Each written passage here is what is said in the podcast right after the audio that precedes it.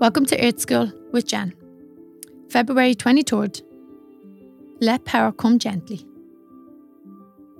Let your powers emerge gradually and gently. Go gently on your path and look around. See what you have learned to define as power. See with the eyes of your heart. You used to think that you were powerful when you resisted your emotions and when you held back and didn't express yourself.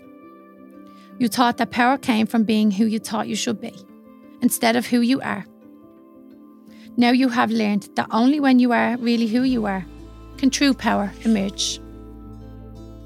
The powers you've discovered are many your power to be decent, loving, and kind, your power to heal, to be gentle, to comfort others, your power to see and know the truth, and at times to see more than you can see with your eyes your power to take your place in the dance of universal love, and let the universe dance for you.